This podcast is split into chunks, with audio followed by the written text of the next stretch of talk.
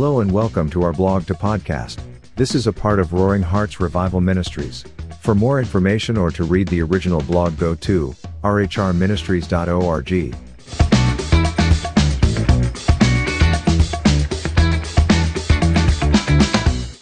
And thank you, Mr. Robot. The fruit of the Spirit, love. The fruit of the Spirit is something given to all who truly seek God. It is like fruit from a tree. It is the natural part of the tree. As an apple tree grows, it will naturally produce apples. In the same way as we draw closer to God, these things, fruit, will become a natural part of us. It is God's love and mercy in us that does this. Although we may desire to show these results, as long as we seek God on a very regular basis, they will naturally happen. It is strongly recommended, however, that we not wait for them to become a part of us, but that we choose rather to seek Him to have these things begin producing in us as soon as possible. An important biblical principle is linear interpretation, recognizing the importance of things according to the order that they are in. So, when a list is presented in Scripture, it can make a difference when we see that the value of what is being discussed is often greater in that which is spoken of first, which is clearly the case with these different parts of the fruit of the Spirit. So, as we move through this series, we shall go one by one as they are presented to us in Scripture. Galatians 5 22 and 23 says, But the fruit of the Spirit is love, joy, peace, long suffering, kindness, goodness, faithfulness, gentleness, self control. Against such there is no law. Love is translated in the Greek as agape, meaning affection, goodwill, benevolence, and brotherly love, or love feasts, which essentially means lots and lots of love. Love certainly seems to be the most important of these fruit. In fact, it needs no proof of such because we can see in Scripture that the very foundation of what God has done throughout history was planned and executed because of love. He created us, watched Adam fail, and then mankind perpetuated that fail by a millionfold. Why bother to continue? But he did. Twice in the book of 1 John chapter 4 we are told that God is love. So if this is true that God is love, that it is not just something he does or even exudes, but he more or less embodies it, then we clearly see why love is so important. The entire story, from the garden to the cross, is founded, grounded in, and requiring of love. His creation of the world and universe, so amazing and incredible, for a people that would rebel and argue against him, smacks of someone who is desperately in love with his creation.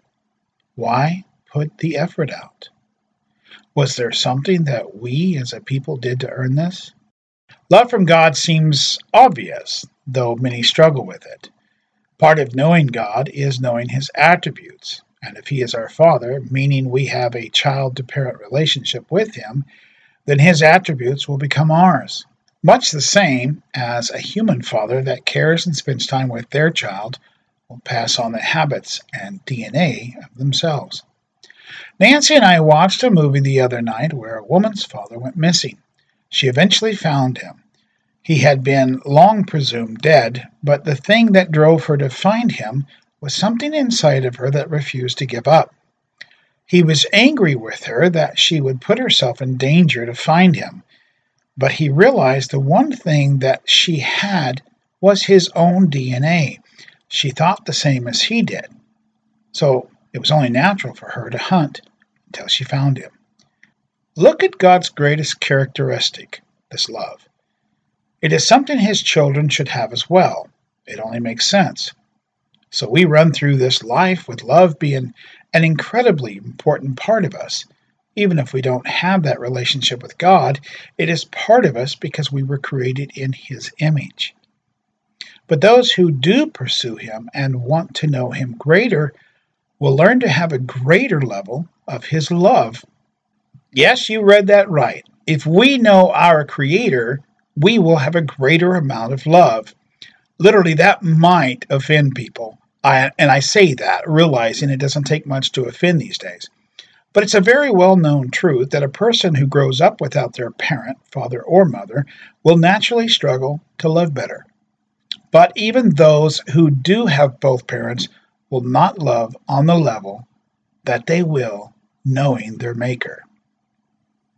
Their Maker, the one who created love. We all realize that we will gain the most insight into an art by learning under a master. In fact, that principle works for anything we do. It is no different with love. We best understand love when the master of love teaches us. Then, as we grow, that love settles deep within us and begins to alter our spiritual, emotional, and cognitive DNA. It becomes part of us as it is part of God, and as it naturally flows from God, it will naturally flow from us. If you plant a strawberry patch in your garden, you can expect juicy lumps of goodness to grow. You're not likely to get apples or peaches from it. In the same way as Jesus plants his love inside of us, we can expect that part of our connection to God to be reproduced. And that is the fruit of love. It takes a number of years, good cultivation, good pruning, and proper care to produce good fruit. Some fruit bearing plants take less time, some even more. Keep this in mind as you grow closer to God. He is a patient arborist and knows that fruit comes in due season. He also knows that fruit must come where the tree is removed and cast into the fire. Lesson? Be patient with yourself, but not too patient.